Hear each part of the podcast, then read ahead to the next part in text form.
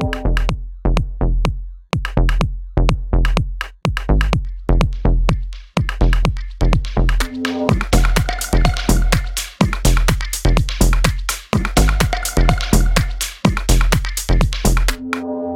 Всем привет! С вами очередной выпуск подкаста Frontend Weekend и его бессменный ведущий Андрей Смирнов. И сегодня у меня в гостях Александр Ларионова, IT-рекрутер в кадровом агентстве SymbioWay или известный блогер Little Сатана в Твиттере. Саш, привет! Очень приятно тебя здесь видеть. Привет!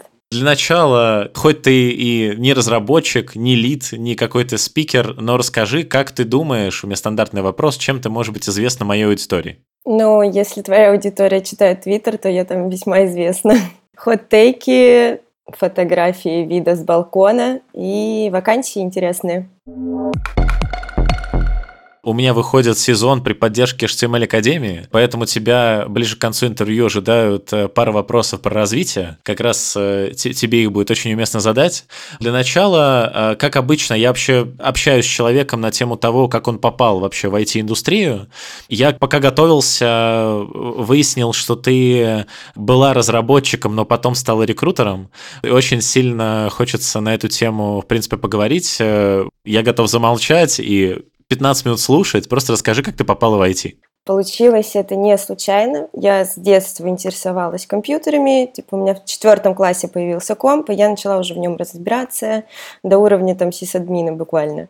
Потом я поступила в универ на информ... информационную безопасность, где мы также изучали программирование. Мы начинали с C, C++, C-Sharp. Ну, дальше еще пыха немножко была. Потом, когда я уехала путешествовать, я фрилансила и изучила JavaScript и немножко писала фронт на Vue. Вернувшись в Россию, я случайно устроилась в рекрутинг. Они меня нашли, пригласили, и буквально там за три дня я обучилась и стала работать рекрутером. А вот как ты изначально себе объясняла, ну, то есть у тебя, по идее, э, вот у меня буквально, типа, прошлый выпуск был с Наташей Давыдовой, тоже известной в Твиттере персоной, э, которая работала на фрилансе, а затем поэтапно пошла и устроилась на свою там первую работу в корпорацию. Почему тебя такая судьба миновала? Почему э, тебя занесло именно в рекрутинг? Мне стало скучно писать код, и тогда я жила в Грузии уже три года назад как-то сидеть вечерами, вот это вот писать код, скучно, нудно. Мне больше нравилось общаться с людьми, и поэтому я решила, что рекрутинг одна из э, частей, куда я могу деть свои таланты. А ты слышала еще вот за время работы уже рекрутером еще истории вот этого вот перехода от э, разработчиков в рекрутмент? Потому что кажется... Таких нет. Обычно наоборот. Да, как, как будто бы социально ожидаемо наоборот. То есть как бы ты ушла из некого более высокого статуса в статус людей, которые работают на этих людей более высокого статуса. Как ты себе это объясняла? Не было ли для тебя это какой-то моральной дилеммой, проблемой? Да, нет, я считаю, что торговать людьми в целом ок на рынке труда так как у меня есть экспертиза, мне просто было стыдно за рекрутеров, которые ко мне обращались, когда я была разработчиком, потому что они не понимали, о чем они разговаривают, за какие технологии, что это вообще в целом. И я ну, думала, что мне такие рекрутеры попадаются. Потом оказалось, когда я пришла в индустрию именно рекрутинга, а, оказалось, что все рекрутеры не имеют технического бэкграунда. А, я со своей стороны просто хочу быть более полезным сообществу и нанимать качественных людей из-за того, что у меня есть бэкграунд, из-за того, что я понимаю, кого хочет там а, то или другое агентство, компания, а, какой им кандидат нужен, да, и мы четко очень подбираем таких людей сейчас у меня будет теория, мне просто интересно, насколько это близко. Я когда слушал твою историю, и я как-то еще отобразил это на свою историю э, роста в IT, и у меня сложилось э, в очередной раз впечатление, что как будто бы успеха на должностях добиваются люди, которые как будто бы ну, не из этого теста, как будто бы немножко со стороны пришли, и они, наоборот, за счет каких-то, возможно, как раз там soft skill -ов, каких-то сторонних, но влияющих качеств, и которые позволяют им себя выделить на фоне остальных в определенной сфере, они добиваются успехов. у тебя кажется, что очень похожая история с тем, что ты вот такая вот единственная, по сути, даунгрейднулась, ну, грубо говоря, с разработчика до рекрутера, но за счет того, что ты пришла туда с вот этим бэкграундом, и как бы никто этого не ожидал, ты стала там первой дамой э, в королевстве. Что ты думаешь вообще про эту теорию, насколько это близко к правде? Стопроцентная теория. Ну и плюс, знаешь, это когда я ушла из разработки в рекрутинг, я такая пошла против системы чисто. Не знаю, и софт-скиллы, и хард-скиллы иметь классно, и понимать их тоже классно. Мне проще с разработчиками, потому что мы говорим на одном языке. То есть мы понимаем, о чем разговариваем. Ну и успех из-за этого есть. Как вот именно уже строился твой э, карьерный путь, когда вот ты впервые пошла в рекрутмент? Ну, то есть вот ты была фрилансером, ты еще тогда в первый раз жила в Грузии, тебя взяли на работу рекрутером, и ты вот начала закрывать вакансии. Какой вообще был вот этот вот путь входа в это? Ты сказала, что за три дня разобралась? Да. Как вообще дальше вот это все происходило? То есть насколько э, тебе было тяжело, с учетом твоего хардового образования, в это во все влиться? Ой, вообще супер легко было. При том, что мне сначала давали там 8 вакансий, я посчитала, что это мало, и я ввела до 18 вакансий одновременно. Вот. Ну и, соответственно, закрывала их. Мне очень легко это дается. Мне нравится общаться с разработчиками. В нынешнее время, так скажем, разработчики, особенно в Грузии, у нас их тут очень много, а, они буквально даже в баре просто ко мне подходят такие, возьми меня на работу.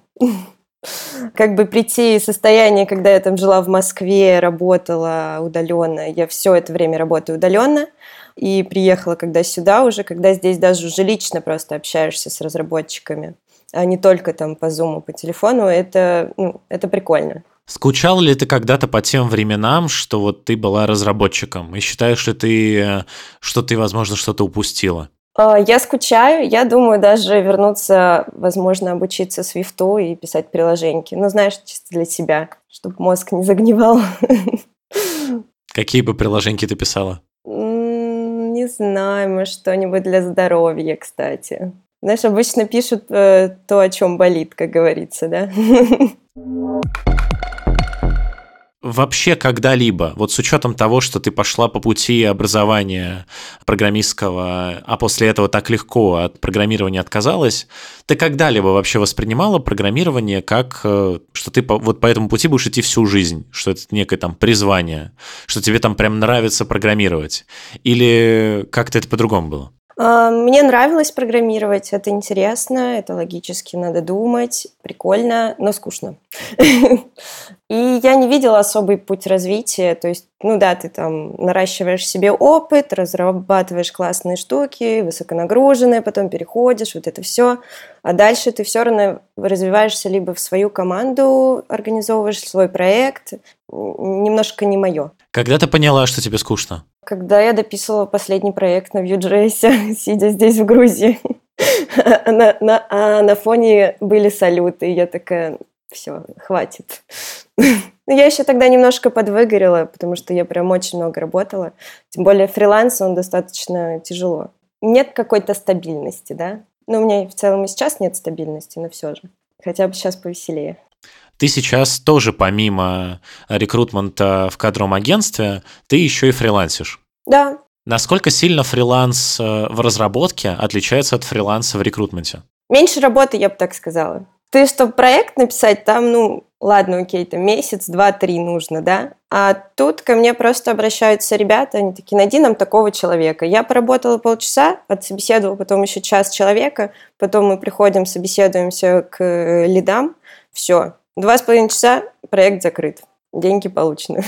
А в плане соотношения цена-качество? Раньше за условно час работы, если так примерно пересчитывать, я понимаю, что это сложно, э, ты получала меньше денег, чем сейчас? Ну, понятно, сейчас ты там супер успешный рекрутер, а вот в первое время? Вообще намного меньше. Я бы сказала в разы.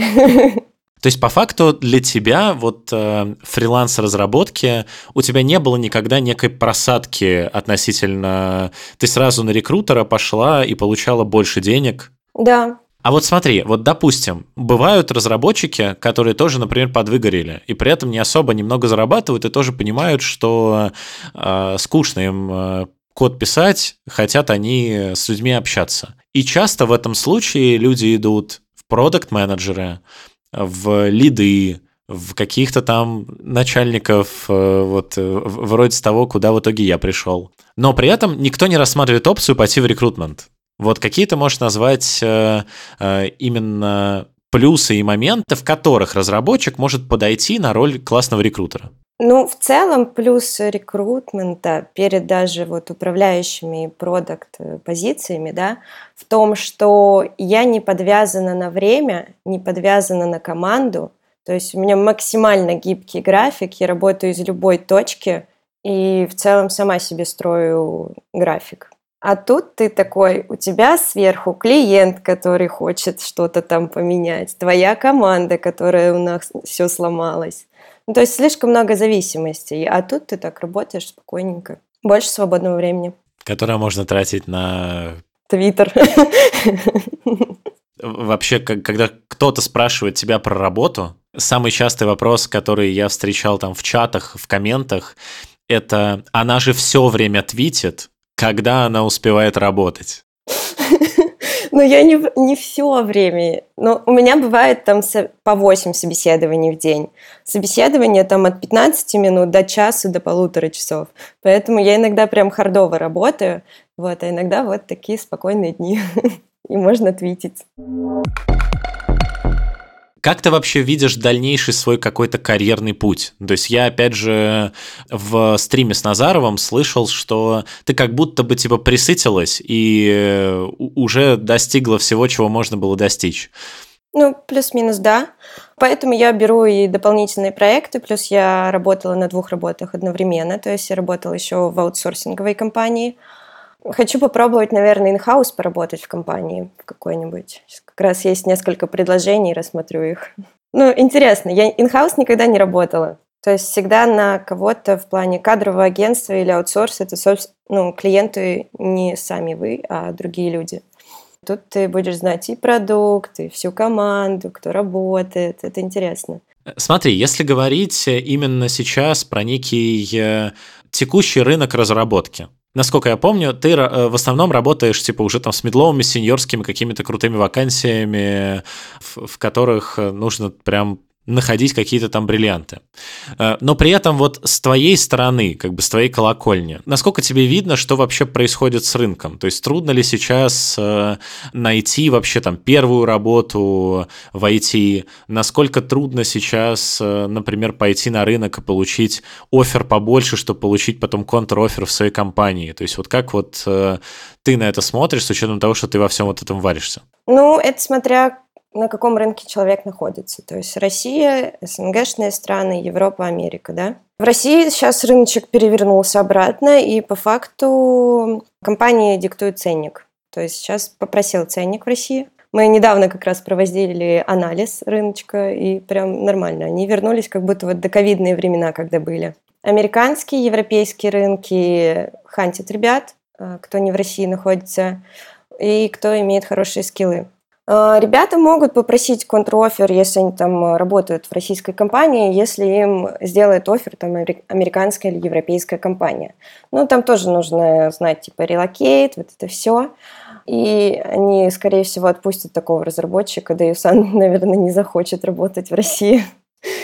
У нас сейчас в Грузии очень много разработчиков переезжающих и тех, кого перевезли. То есть есть ребята, которые без работы вообще сюда приехали, и они такие, а что, а где, что делать? Тяжеловато им здесь, потому что их тут слишком много. А они все ищут прям локальную работу в Грузии? Ну, локальную, либо на рынок европейский. Ну, оказалось бы, как бы рынок европейский, они же и так его, наверное, искали. Почему их стало сильно больше? Как бы все равно удаленка. Удаленка была, удаленка осталась. В чем разница? Сильно больше стало людей просто, которые уже вышли на рынок. Раньше разработчики в России не рассматривали, они такие сидят там в Питере, в Москве, в какой-то еще в каком-то еще городе, и они просто такие, вот у меня есть работа, я на ней работаю, я в ней развиваюсь. Они не смотрели в сторону Европы или посматривали просто такие, ну вдруг что. Сейчас, так как есть мотивация уехать или работать не на европейскую компанию, то их стало сильно больше прям. С джунами еще сложнее. Особенно за границей сейчас мало кто взращивает. А, я знаю только несколько компаний даже здесь, которые филиалы открыты. Это типа Lineate, аутсорсинговая американская русская компания, EPAM тот же самый. Ну, можно через стартапы, которых сейчас тоже стало много, можно в них попробовать журнам себе опыт набить. Но это тоже такая хардовая тема. Как ты думаешь, понятное дело, что сейчас там горизонт планирования снизился до нескольких дней, но в целом, что, что будет вообще с э, российским IT-рынком дальше? Ну, то есть вот сейчас, грубо говоря, там появляются компании, которые начинают снижать ценник и козырять тем, что у них есть бронь от мобилизации. Куда дальше может это все завести э, айтишный рынок? Айтишный рынок в России, мне кажется, он ну, останется на том же уровне, нет, не будет у него развития, и они будут даунгрейдить, типа, ребят, ну, кто не успел уехать или кто не хочет. Мне кажется, все равно он скоро просто закроется, потому что многие европейские компании уже не работают с э, россиянами и белорусами, особенно теми, кто находится в стране. А, а как это работает? То есть, грубо говоря, сейчас э, отказываются работать по идеологическим соображениям или отказываются работать, э, потому что технически не могут платить им деньги? По идеологическим изначально. А, ну, технически это можно через э, крипту выводить. А так именно идеология. То есть вообще многие отказываются. Прям многие, это сколько процентов, ну, грубо говоря, от компаний? Ну, практически весь европейский рынок, если ты находишься в России или в Беларуси, они с тобой не будут работать. По-моему, даже грузинские компании тоже, они уволили ребята из России. Не, э, это странно. Ну, то есть, э, мне просто казалось, что э, вот была недавно история, что ГДЕшников, тех, которые отказались переезжать куда-либо из Беларуси, из России, исключили из ГДЕ. Ого, не слышала. Ну, мне кажется, что это уже, наверное, перебор. Наверное, хотелось бы, хотелось бы их избежать, и чтобы все оставались людьми и понимали реалии происходящего. Не, ну смотри, многие перевозят ребят из России. Я с Линейтом общалась хорошо, э, и с руководством их, и они, когда открывали здесь офис в Тбилиси, они специально хотели открыть офис, чтобы забирать ребят из России перевозить сюда. Вот, то есть в начале это апрель-май был. Вот, они открыли здесь и перевозят сейчас. То есть у некоторых такая политика. Не могу не спросить э, IT-рекрутера. Ты, по-моему, второй или третий IT-рекрутер у меня за все время фронтенд-викенда. К тебе там можно обратиться за советом, как там составить лучше резюме и там такие вот вещи.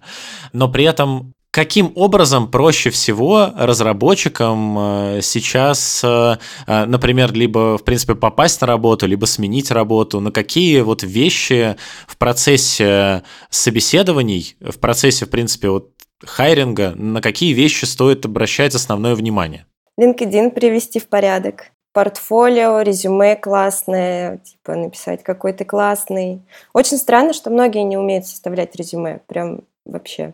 Э, иногда смотришь и грустно, и ты такой, и ты не понимаешь, вроде классный чувак, у него классные проекты, но это, это вся, все так написано грустно, что, господи, я не знаю, кто вообще тебя возьмет на работу. А что значит весело написать в резюме о себе? Описать проекты, что ты там делал, какую занимал позицию, какие у тебя там достижения. Ну, то, за что можно зацепиться рекрутеру. Ты такой смотришь, вот у меня есть такая команда, мне нужно подобрать вот примерно вот такого человека. Смотришь резюме, такой, вот, вот этот человек. Вот прям чувствую нужен. Так, окей, еще. Больше общаться с разработчиками. Можно по реферальным программам залетать в компании. Твиттер сейчас сильно и Телеграм очень поддерживают разработчиков, и есть много ресурсов, где они могут найти себе работу. Общаться нормально, ну, без всяких приколов, э, типа, как будто мы там сто лет знакомы, да. Мне там чувак недавно присылает резюме, говорит, там, с какими-то просто с приколами. Ну, не в резюме, а в сообщении. Сразу начинает на «ты», вот эта вот фамильярность какая-то. Я такая, мы с тобой не друзья, ты хочешь работу, я могу дать тебе эту работу. Все, только деловые отношения. Ну, как-то посерьезнее, что ли, подходить к этому. Насколько часто, с учетом вот того, что мы вначале обсудили, что ты, ты по сути, такой э, не самый э, частый представитель людей, которые знают про техническую сторону, насколько часто ты, э, ну, не знаю, там по ошибке получаешь какие-то неадекватные реакции от разработчиков, потому что они думают, что ха-ха-ха, да она просто прикидывается, ничего она не знает. Я вообще обожаю, особенно когда я провожу лайфкодинг. Все видят миленькая девочка сейчас, э, а мы ну, решаем там физбас немножко усложненный, плюс по техничке немножечко разговариваем. Вот, и когда меня разработчики, у меня в основном медлы и сеньоры, они меня видят и такие, знаешь, э, сразу чувствуется вот это отношение немножко с пренебрежением. Я такая, ну ладно, ладно, давай поговорим. Вот, и когда я уже начинаю прям нормально так их спрашивать и спорить и все такое, они понимают, с кем они разговаривают. Ну, я люблю развенчивать вот эти мифы. Как часто вот после таких интервью, э, собеседований ты слышала извинения или что-то около того? Редко. Ну, э, мне кажется, они боятся признавать свои ошибки. Очень редко. А ты пользовалась этим сама? Ну, знаешь, типа, заходить в людей э, с позиции вот такой вот девочки-припевочки, но, опять же, без какой-то негативной коннотации, э, а потом брать, проводить им лайфкодинг, они просто охеревали и такие, господи, да, это было супер круто, никогда такого собеседования великолепного у меня не было. Ну, это, знаешь, как э, аналог раньше был стресс-интервью, просто здесь немножко мягче. Ну да, было пару раз, просто интересно было. Я первый раз, когда даже просто попробовала, мы собесили какого-то чувака, по-моему, даже не из Твиттера, просто чувак классный нашелся. Вот, но он такой весьма ЧСВшный был, поэтому пришлось немножечко похардить. Но нормально, ему все понравилось. Было ли такое, что тебя все-таки какие-нибудь сеньоры, э, ты понимала, что ты э, вот именно по техническому уровню не вывозишь собеседование? Да, если я, например, это какая-то технология моя не основная. То есть я знаю базу, например, там все остальное. Ну, я по таким э, вакансиям обычно провожу скрининг плюс абсолютно базовые знания, а потом мы уже сидим с э, тех руководителем, и они уже там полтора часа разговаривают на более глубокие темы. А если ты хорошо знаешь тему, то, получается, дополнительные технические собеседования вообще не требуются? В компаниях обычно требуются, но на фрилансе обычно нет. При этом, как вот получается, э, например, вот ты опять же работаешь в кадровом агентстве, ты такая вот классная, э, которая знает еще и технику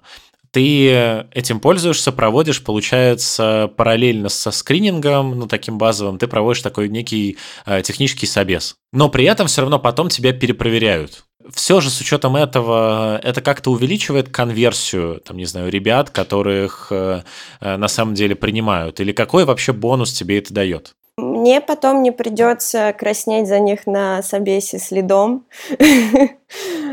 это все-таки бренд и как бы лицо твоего кадрового агентства за счет того, что ты присылаешь качественные кадры. Но ты же понимаешь, что это капля в море, и ты как бы лицо Симбиоуэя тем, что ты одна такая, не сделаешь его невероятно классным. Ну почему? У меня коллеги тоже проводят тех интервью. То есть у нас э, в целом кадровое агентство такое, где работают девчонки и парни, которые имеют э, техэкспертизу. Я думала раньше, что везде так. Оказывается, нет.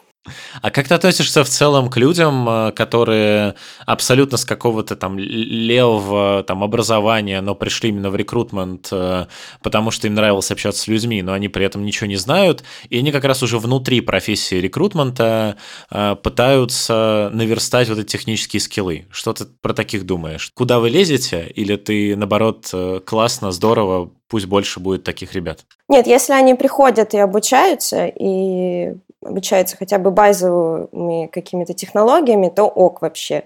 Вообще нормальные ребята. Вот. А если они приходят чисто из-за того, что любят общаться и ничего больше другого не изучают, то, мне кажется, они долго не проработают. Но есть же при этом огромное количество рекрутеров, которые даже не пытаются никуда лезть в технику, говоря, что это типа не моя работа. Типа я клево проверяю там софты, например, но при этом проверять технику зачем мне надо, для этого есть э, разработчики и лиды. Вроде есть какой-то принятый паттерн в разработке и в процессе найма в компании. При этом ты приходишь и такая, нет, я тоже могу проводить собесы э, технические. Что ты думаешь про то, что ты, по сути, ну, идешь против системы, действительно? Я просто берегу время разработчиков, которые будут потом собесить, и отсылаю людей, которые реально достойны на вакансию пройти. То есть я сразу отсеиваю тех, кто слабже, чем нужно по вакансии. Это реально сокращает время. И я, например, вакансию закрываю с одной, второй, третьей попытки отправки кандидатов.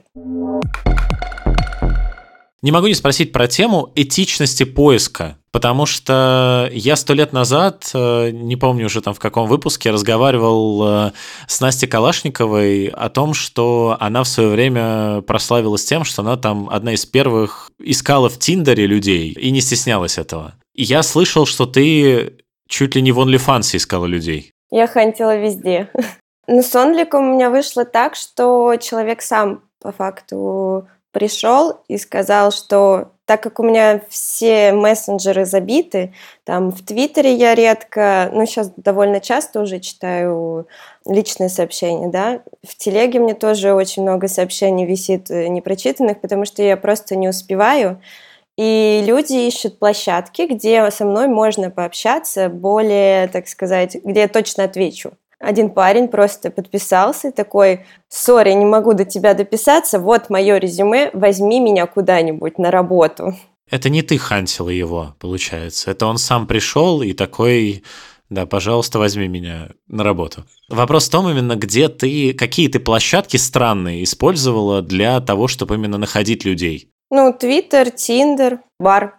Что ты думаешь про то, этично ли вообще искать людей э, в Тиндере? Ну, а чего нет? Ну, это смотря какой профиль ты себе там создашь. Еще разработчика. Вот такого. Го, пообщаемся. Но почему нет? Ну, люди же туда приходят, чтобы, типа, э, свайпать э, девушек, которые там им нравятся, грубо говоря. А тут э, они получают, что хочется свайпнуть девушку, но она ищет разработчика. И, по сути, они такие, блин, я пообщаюсь с, э, э с классной девушкой, но при этом мне придется дать ей свое резюме. Но при этом, возможно, он устроится на работу, на хорошую. Ну, почему нет? Мне кажется, мы в этом плане оба в плюсе будем. Окей, то есть для тебя каких-то границ в этом плане нет. Могла бы э, хантить людей в OnlyFans, хантила бы там. Ну да, ну просто там профили же, как бы, они же не пишут, что я разработчик. А вот ты говоришь в баре, например. Это как обычно происходит? Я просто прихожу в бар, мы общаемся в компании, и обычно ну, вокруг меня как-то разработчики просто скапливаются. Я такая, вот у меня есть такая вакансия, кто хочет. Они такие, все, давай телегу, мы пришлем резюме, пособеседуемся. Все, вы великолепны.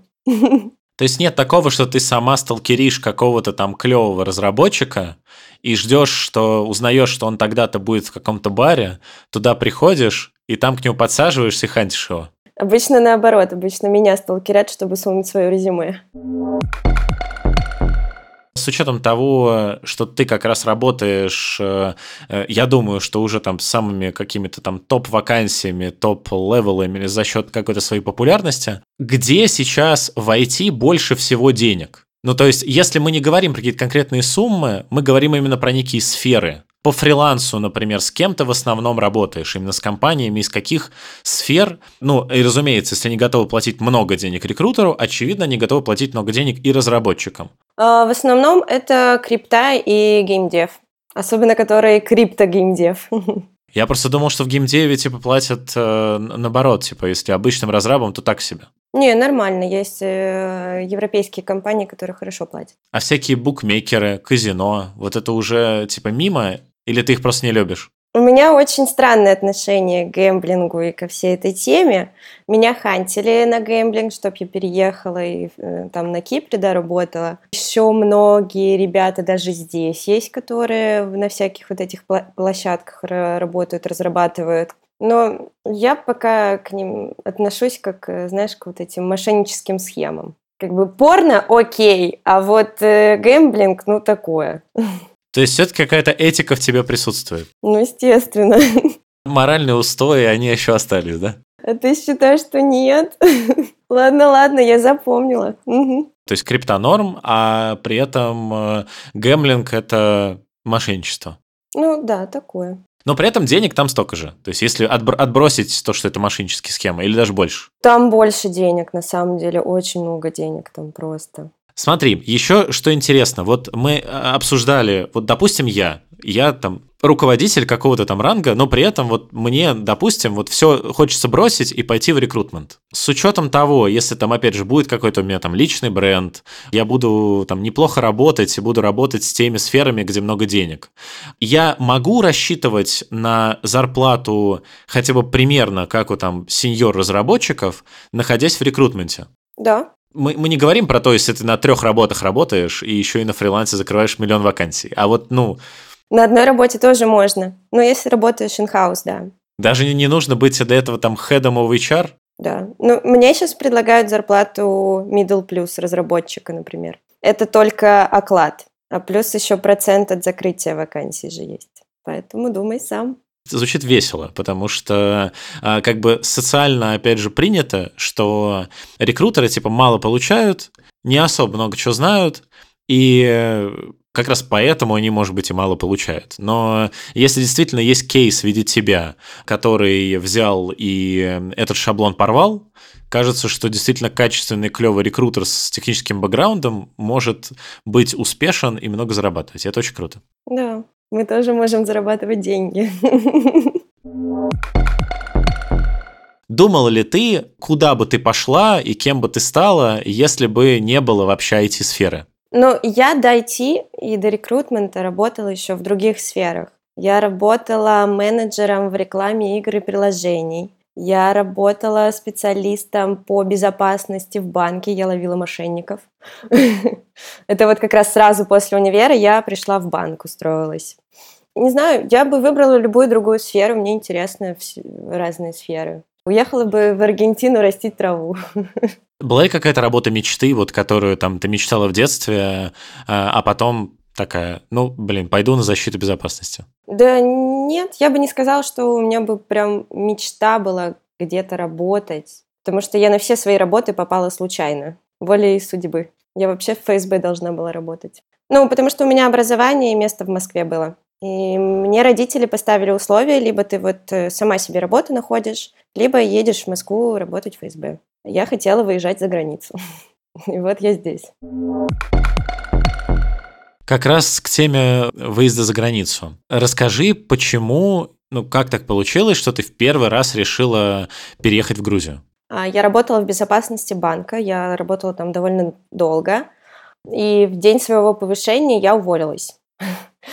И друзья меня позвали путешествовать на машине, и мы три месяца на машине путешествовали. Сначала по России, а, там как раз чемпионат мира был, мы посмотрели футбол, и в конце мы заехали в Грузию на пару недель. Вот, и в Грузии мне так понравилось, что мы, вернувшись в Россию, мы сгоняли на какой-то музыкальный фестиваль. Меня начальница снова позвала работать обратно, уже ну, с повышением на моих условиях – я такая, да, окей, я проработаю три месяца, но после этого я улетаю жить в Грузию.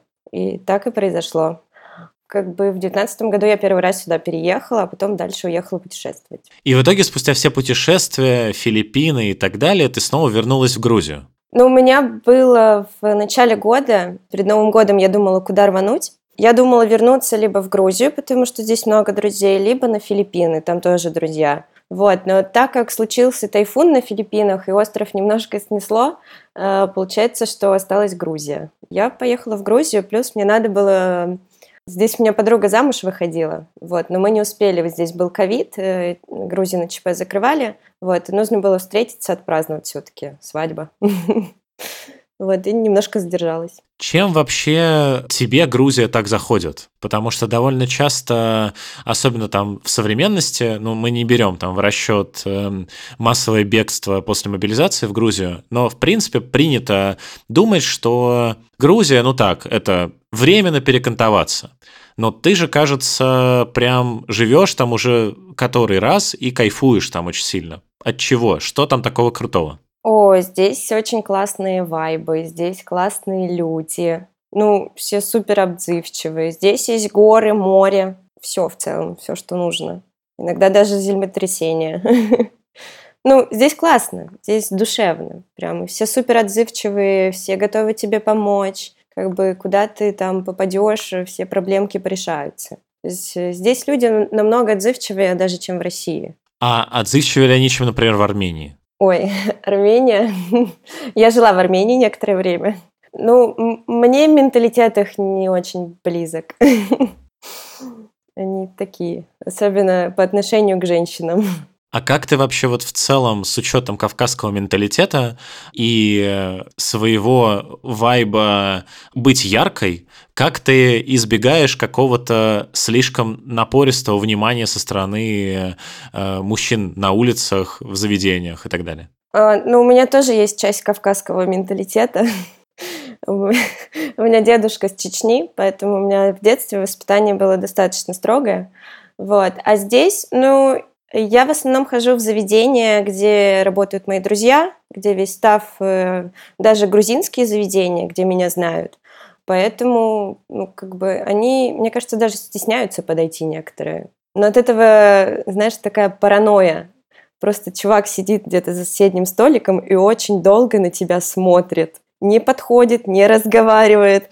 Это просто, знаешь, такое ощущение очень стрёмное. Ну и сталкеры еще. Часто встречаются? Да, особенно здесь. Они, причем был один человек, который мне в лицо это сказал, что я, говорит, твой сталкер. Я сижу за баром у друга, там э, за баром барменеджер грузин.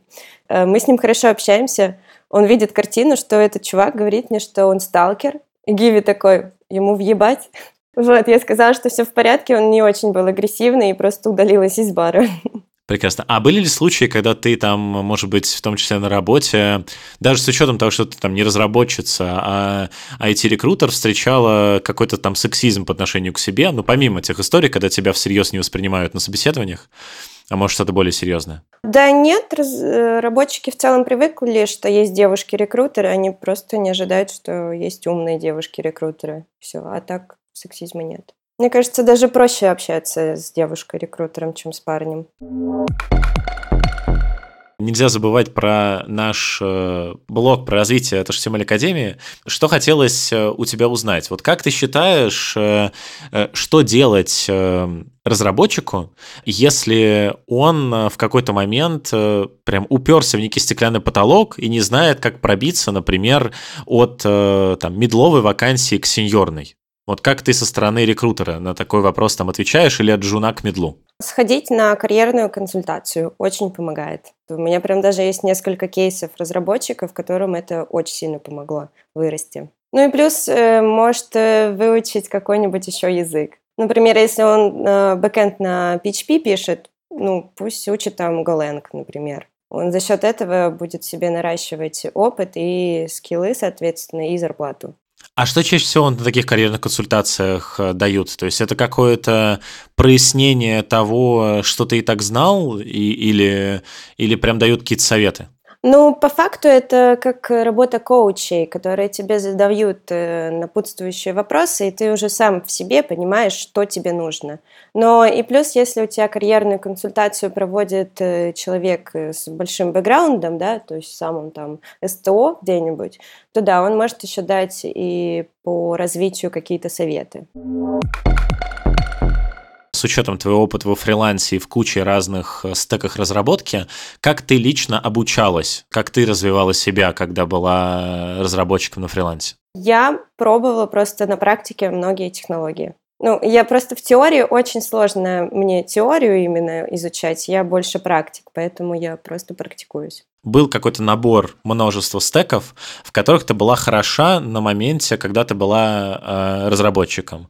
Затем ты сейчас стала подбирать э, разных разработчиков, и очевидно, что там поезд технологий, он уехал на несколько лет там вперед. И появилось множество новых фреймворков и так далее. Как ты сейчас изнутри рекрутмента развиваешься в том, чего ты, соответственно, базово не знаешь и не обучалась тогда на практике? Я читаю, читаю все обновы, все, что приходит новое. Ну и плюс, соответственно, у меня приходит вакансия какая-нибудь, и там чуваки говорят, мы работаем на последних технологиях. Выкатывают мне вот такой стек. Я такая, окей. Кто вам нужен? Такой, вот такой бэкэнд на таких технологиях. Либо, если он может и хочет изучить их. Такие, окей, ты читаешь, смотришь, что там нового произошло в этом мире, понимаешь путь развития разработчика, который может э, ожидать его, собственно, если он не, не знает эти технологии, да. И, соответственно, даже при подготовке к собеседованию с тех лидом я иногда советую ребятам, типа, почитайте вот это, про вот эту технологию, вам понадобится. То есть вас спросят. Ну, типа, я понимаю, что нельзя стоять на месте, как бы мир движется очень быстро. Нужно самой тоже развиваться. А вот как раз с учетом того, что у тебя, по сути, было два подхода к саморазвитию. Один это на практике, когда ты был разработчиком, и другой, когда ты читаешь, э, когда ты стала рекрутером. Какой, в принципе, способ ты считаешь наиболее эффективным? Вообще, если было бы много времени, я бы совмещала. Потому что, ну, не всегда хватает времени, например, на практике что-то написать, и, или не всегда хватает времени почитать доку по, по всей технологии. Вот. И ты, то есть, как-то, ну, знаешь, такое кусками развития. И уже потом, например, когда приходишь на собес с, с лидом, ты сама сидишь, и в процессе, пока они там кодят, решают задачки, либо спрашивают тех э, вопросы, ты сама запоминаешь, обучаешься и логически к этому приходишь. То есть такой подход со стороны, так скажем. Но при этом глубже технологии ты как будто бы знала, когда, разумеется, была разработчиком, обучалась на практике. Естественно. То есть вопрос только времени. Да. Окей. На этом э, блок вопросы про развитие мы завершаем. Да, пойдем э, еще дальше. Не могу не спросить э, буквально там несколько вопросов про Твиттер. Вот, во-первых, э, очень забавно, как раз в начале сезона э, вот HTML Академии, там 4 выпуска назад, было интервью с Глафирой Жур из фронтенд разработки, которая тоже именно во фронтенд сообществе начала, типа, одной из первых публиковать обнаженку в Твиттере. И я вот ей этот вопрос задавал, и тебе тоже задам. Зачем? Вот зачем ты публикуешь э, нюцы в Твиттере? Мне нравится. Это такое соци- социальное поглаживание. Вот больше года назад ты начала вести Твиттер. В какой момент ты впервые такая, пожалуй, вот опубликую, и пусть меня социально погладят? А, я познакомилась с человеком, который, собственно, создал вот этот хэштег э, «Нюцы четверг». И он такой, а что, попробуй. Я такая, ну ладно, окей. А что за человек? Это какая-то известная личность? Да нет, он, он по-моему, удалился из Твиттера э, год назад. Он, причем из айтишечки, он девопс. А, а он свои нюцы публиковал? И свои тоже. Прекрасно. Забавно, что два хэштега, которые посвящены выкладыванию обнаженных фото, оба сделали мужчины. И айтишники. Чем причина успеха тебя в Твиттере? То есть я, если ничего не путаю, у тебя получается за год активного ведения, там сейчас у тебя там 33 тысячи уже подписчиков, и они растут просто какой-то невероятной э, быстротой. Как ты думаешь, почему так? Почему так случилось? А, мне кажется, Твиттер меня любит просто. И алгоритмы Твиттера. То есть, не знаю, я как-то на волне просто влетела, и три столпа Твиттера IT, обнаженка и нытье. Ну или мемы, ладно, нытье, мемы, это слэш. У меня присутствует все. Можно ли стать э, в Твиттере известным, э, если у тебя нет ни одного из этих пунктов? Вообще ни одного? Да. А что ты там делать будешь? Ну, можно писать свой lifestyle, тоже можно развиться, да. Либо быть какой-то медийной персоной и просто за счет своей медийности развивать Твиттер. Часто ли у тебя такое? Вот мне э, э, там Фил Ранжен, например, рассказывал, что к нему подходят э, на улицах уже люди и говорят, типа, я э, подписан на тебя в Твиттере, ты очень классный. Было ли у тебя такое, что к тебе подходят люди и говорят, что вот очень классный твиттер, буквально там где-то там в метро, на улице, в барах, э, и при этом не суют свое CV? Да, в Грузии особенно часто такое есть, да. Но мне кажется, ко мне боятся некоторые люди подходить. Они мне потом в личку Твиттера пишут, видел тебя, классно выглядишь, классный Твиттер, спасибо. Это немножко странно. Я не знаю, почему люди ко мне не подходят. Ты селебрити, ты все, ты э, публичная персона, да. Ты к тебе боятся подойти люди. Это нормально. Пора нанимать охрану. Что тебе дает вот эта вот э, популярность в Твиттере? То есть что вот за год который ты активно ведешь, что у тебя кардинально поменялось благодаря Твиттеру? Более быстрое закрытие вакансий. Я недавно вакансию закрыла за полчаса, вот буквально на днях. Ну, а кроме работы? Работа, понятно, да, это здорово. А, кроме работы, больше связей, больше каких-то людей просто по всему миру. У меня стало людей еще больше. Помимо моих друзей, которые живут там в Европе, в Азии, есть еще люди из Твиттера, которые готовы помочь. Все максимально отзывчивые, готовы всегда помочь. Твиттер дал, Твиттер дал мне людей. А людям дал тебя. Да. Такие, все в плюсе.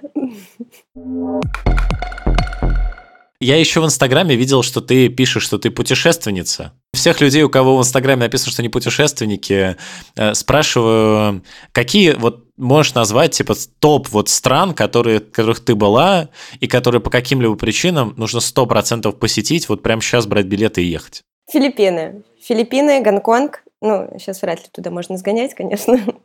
Но Филиппины, да, топчик. Особенно по островам попутешествовать. Там есть несколько островов, можно посерфить, сгонять на остров, можно пожить э, в Маниле, почувствовать гетто террористов и все остальное, ну, такой немножко опасный регион. А, можно сгонять на Баракай, где максимально тусовочная зона, либо уехать э, куда-нибудь на Панглау, например, и жить в деревне жить в деревне, потом с утра вставать, ходить на пляжик, смотреть на море, океан, чилить. Там, мне кажется, для всех просто найдется место, так сказать, как отдохнуть, пожить. Финальный вопрос. В чем, как ты считаешь, э, э, главная проблема современного IT? Главная проблема IT из-за того, что сейчас вломилось очень много людей с момента пандемии, которые шли в IT не потому, что они хотят кодить, например, да, или как-то работать в этой сфере, а они шли туда за деньгами. Они не понимают сути, потому что IT-разработка — это все такое, ну, это детище, это продукт, вот, это не только деньги, то есть нужно вкладываться в него. Они такие, я пришел, покодил, ушел, все. Поэтому, мне кажется, они выгорят быстрее намного. И да, выгоревшие люди еще тоже проблема идти. Ну почему? Они, они ходят в сабатикал, возвращаются веселые. Это да. Ну, я заметила, что за последний год особенно, заметила тенденцию компаний, что они проверяют людей на выгорание и уже насильно отправляют в отпуска или в сабатикалы. Потому что они, видимо, понимают, что проблема такая все-таки существует. Рубрика «Готовим вместе с фронтенд-разработчиком». Расскажи, пожалуйста, что-нибудь самое сложное или самое необычное, что ты когда-либо готовила, э, и как, бы, как это приготовить? Ой, я обожаю готовить ребрышки, барбекю в духовке. Но это супер просто на самом деле, просто нужно следить, чтобы не подгорело. А самое сложное, что я готовила, я увлекалась раньше выпечкой, я пекла тортики, но они были, так скажем, с приколом, они были алкогольные. То есть э, была пропитка коржей максимально алкогольная, был крем с алкоголем, было алкогольное желе, ну, в качестве слоя. Вот это было классно. Сколько уходило алкоголя на один торт? На торт э, чуть меньше, чем в повара. грубо говоря, я делаю обычный торт. Как мне э, вместо обычного торта сделать алкогольный торт? Мне просто нужно в каждый э, слой вмешивать еще алкоголь. Нет, смотри, ты можешь пропитать коржи ромом, например, или каким-то ликером. И потом сделать алкогольное желе. Это когда ты берешь агар-агар или желатин, тебе потребуется там нормально времени, чтобы у тебя слой застыл. А, добавляешь э, в алкоголь, собственно, по инструкции, ждешь, пока он застынет. Потом у тебя остывают коржи пропитанные, ты кладешь слой вот этот э, желе, потом сверху еще коржик, и сверху крем и какие-то там, например, вишню вымоченные в э, ликере. И прям вообще очень даже достойно и вкусно. Напоследок э, мой гость дает какой-нибудь совет моей аудитории. Что ты можешь посоветовать? Это может быть что-нибудь э, более абстрактное или более техническое? Я советую людям путешествовать и развиваться. Как это совмещать? Ну, я считаю, что путешествие очень развивает софт-скиллы, потому что ты попадаешь э, в необычную для себя страну, обстановку. И особенно, если ты не знаешь, например, даже английского языка, То есть тебе нужно быстро достаточно адаптироваться в стране, чтобы понять и жить в ней или пребывать в ней, да. Это очень развивает также социальные навыки, чтобы общение с людьми, и мыслительные, потому что тебе нужно придумать, где жить, как жить и как бы как существовать в целом. Поэтому путешествуйте. А ты же, получается, была... Ты типа никогда не работала в офисе, ты всю жизнь на удаленке. Нет, я работала в офисе, когда вот в банке работала. Но это не в счет, это не в счет. То есть ты внутри IT все время на удаленке. Да. Какие вот, на твой взгляд, особенно с учетом того, что тебе не с чем сравнивать, главные плюсы удаленки? Не надо тратить время на дорогу до офиса. Особенно люди, которые живут в Москве, где-то там полтора часа по пробкам в одну сторону, потом столько же обратно вообще. Можно работать из любой вообще точки. Ты не привязан. Я, например, не очень сильно люблю зиму, и наступает в России зима, просто уезжаешь и работаешь из теплой страны. Кайф. Есть расхожее мнение, что как раз особенно в профессии, где нужно общаться вот тет-а-тет, сильно теряется эффективность общения за счет того, что мы все пересели на удаленку. И многие люди как бы, они борются с этим, продолжая ходить в офис и общаясь именно лично. Какие-то one-to-one проводят лично. Что ты об этом думаешь? Насколько у тебя получается эффективно это все делать? Я даже свою команду видела вживую, получается, два раза за все время, что я работаю. Почти три года. Вот. И то не всех. Ну, мы проводим зум-колы, мы встречаемся в каких-то городах, странах, и я компенсирую это тем, что у меня в целом социальная жизнь активная помимо работы. Супер, спасибо тебе большое, спасибо, что пришла, что уделила время. Наконец-то мы после того, как познакомились в Тбилиси, записались, год не прошло. Наконец-то. Да, а, напоследок э, хочется, во-первых, всех тех, кто дослушал до конца, поблагодарить. Обязательно подпишитесь э, на тот сервис э, стриминга, где вы слушаете данный подкаст или в Ютубе. Также обязательно подписывайтесь на всякие разные наши паблики в социальных сетях. Мы продолжаем показывать человеческую сторону далеко не только фронтенда. Услышимся через две недели. Пока-пока. Пока.